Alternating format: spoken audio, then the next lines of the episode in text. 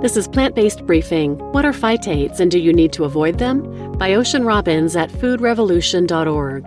Today's post is from Ocean Robbins. He's the C E O of Food Revolution Network. So now let's get to today's plant-based briefing.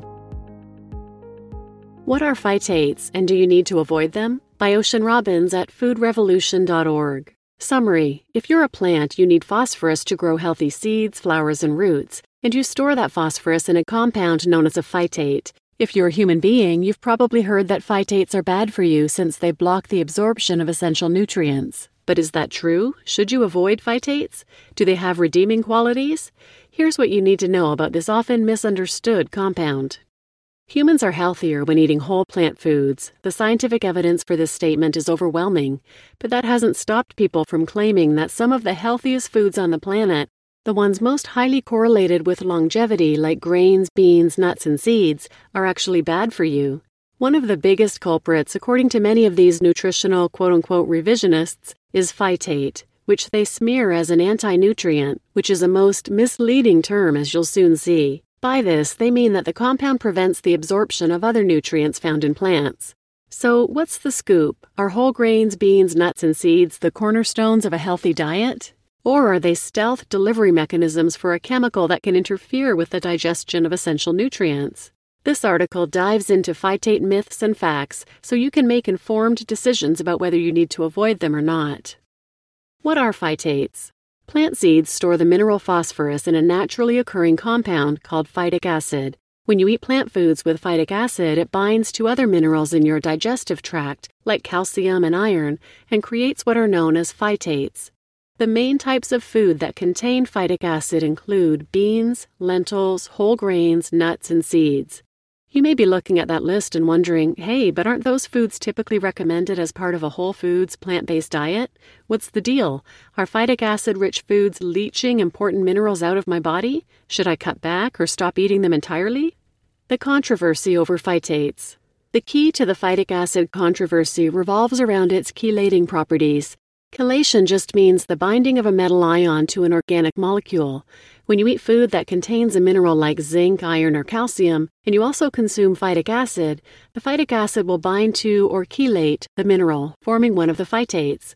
Phytic acid and phytate are sometimes used interchangeably to refer to this chelation process. The human body lacks the phytates enzyme that can break down phytates, so we can't digest and absorb the nutrients bound up in them very well. That's the basis of the anti-nutrient label. For example, one study showed thirteen percent of magnesium and twenty-three percent of zinc were absorbed in the presence of phytic acid, as opposed to thirty percent without.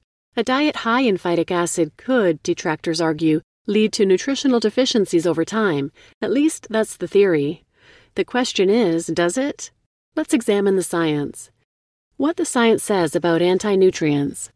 So-called anti-nutrients are naturally found in many plant-based foods. Some other common plant compounds that fall into this category include tannins, lectins, and oxalates. Phytic acid's primary purpose in plants is to protect them from bacterial infections and insects. In the human diet, phytates can affect the absorption of important nutrients such as zinc, iron, and calcium if they're eaten in the same meal. But how much nutrient loss actually occurs in our diets as a result of anti-nutrients? The answer is, it depends. The degree of chelation depends on factors like pH and the proportion of phytate to metal ions. Plus, the effects of phytates likely vary among individuals based on their metabolism and how the food in question is cooked and prepared. So, the amount of nutrient loss depends on a variety of factors, but in any case, it's not much of a loss.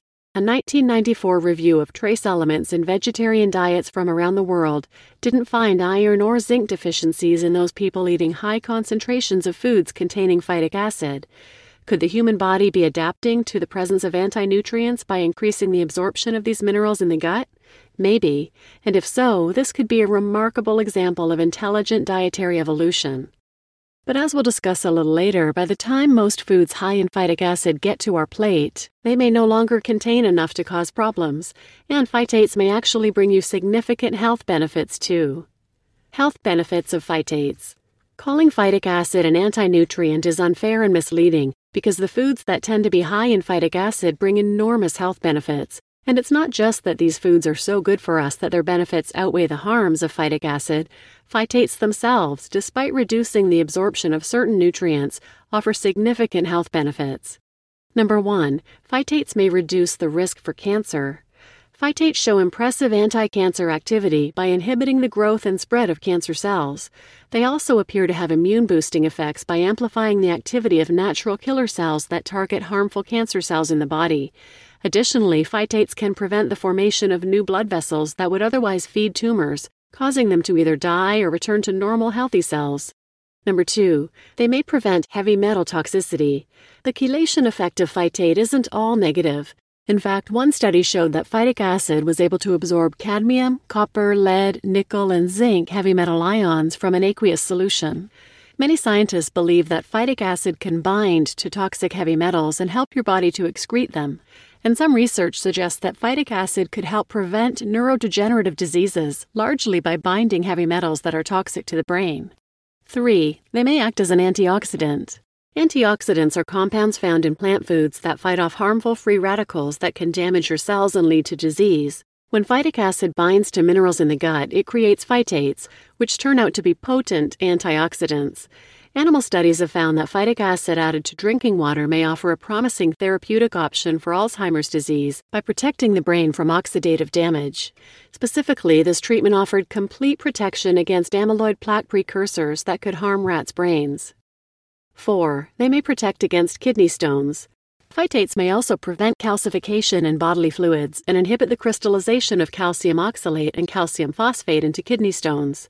The effects are so promising that some researchers suggest using phytate to treat kidney stones.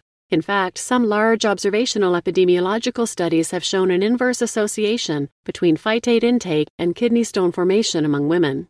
And five. Phytic acid helps your body produce inositol. When phytic acid reaches your digestive tract, it interacts with bacteria and produces a substance called inositol. Inositol helps your liver process fats and has a role in muscle function. In addition, it may help to lower blood triglyceride levels, blood pressure, and blood sugar. The bottom line is that foods high in phytic acid are some of the healthiest and most nutritious foods you can eat. They're high in vitamins, minerals, antioxidants, and fiber. And when you include nuts, seeds, whole grains, and legumes as part of a varied and balanced diet, they contribute to your overall health and help prevent disease. Who should avoid or limit phytic acid intake? Phytic acid occurs naturally in healthy whole plant foods, so it doesn't make much sense to stop eating it altogether. Still, there may be certain groups of people who would benefit from knowing where phytic acid is most present in their diet and understanding how to limit it or minimize unwanted effects. People who may want to limit phytic acid intake include one. Individuals who are at high risk for nutritional deficiencies and related disorders. Conditions like osteoporosis with calcium deficiency, anemia with iron deficiency, or zinc deficiency could worsen if phytates are allowed to further reduce mineral bioavailability. People who fall into this category should diversify their diets and not include high phytate foods in all meals, consider supplementation of key minerals, and prepare foods with phytic acid in ways that minimize its effect. See the next section for details. two. Individuals who have malabsorption disorders. Malabsorption disorders make it harder to absorb nutrients to begin with, and a high phytate diet could make this challenge worse. If you fall into this category, you may want to reduce phytic acid intake in your diet and increase your overall intake of minerals. Your healthcare provider may advise you to take mineral supplements as well. And three, individuals who are at higher risk of malnutrition. This may include people who suffer from an eating disorder or who lack access to adequate food.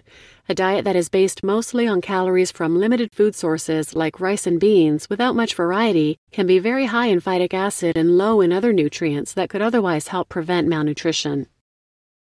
How to reduce phytic acid in food. Sprouting, cooking, baking, processing, soaking, fermenting, and yeast leavening all help to destroy phytic acid and allow for increased mineral availability. So for many foods containing phytates, the way you would regularly prepare them is often enough to eliminate or significantly reduce phytic acid content. For example, one study on green cowpea pods found that pressure cooking them for three minutes and then boiling them for fifteen minutes improved nutrient absorption and reduced anti-nutrient effects by over ninety percent. But if for any reason you want to deliberately reduce your phytic acid intake, There are some simple steps you can take without having to stop eating some of the healthiest foods on the planet. Some of these steps are health-promoting for other reasons, too. One study found that pre-soaking reduced the phytic acid concentration in quinoa by about seventy percent, while more than doubling iron solubility. Other research indicates that the use of sprouting and lactic acid fermentation can almost completely eliminate phytic acid from white sorghum and maize. Other studies also tell us that soaking beans for at least twelve hours, then rinsing them and cooking them in fresh water, reduces phytic acid levels by sixty percent. If you're a fan of homemade bread or fermented foods, phytate levels in wheat drop dramatically when it's made into leavened bread. In one study, yeast fermentation brought phytate levels down by thirty-two percent, while sourdough fermentation brought them down by sixty-two percent. Food combining is another way to mitigate the effects of phytic acid. For example, mineral-absorbing enhancers such as garlic and onions can increase the bioavailability of iron and zinc in plant foods, and by including sources of vitamin C with your high-phytate meals, you can boost iron absorption and negate the iron-inhibiting effects of phytates. Don't fear the phytates. So although phytic acid can chelate with important minerals in your digestive system, the impact of phytates is mostly minimal. When included with a variety of other whole plant foods, there's little reason to avoid foods high in phytic acid. If you have concerns about zinc, iron, or calcium, you may want to increase your intake of these minerals or not ingest them with high phytate foods. Or you may want to make nutrients more bioavailable by cooking or fermenting phytic acid-containing foods. In some cases, mineral supplementation may become necessary. But one thing you probably don't want to do is to eat fewer legumes, whole grains, nuts, or seeds.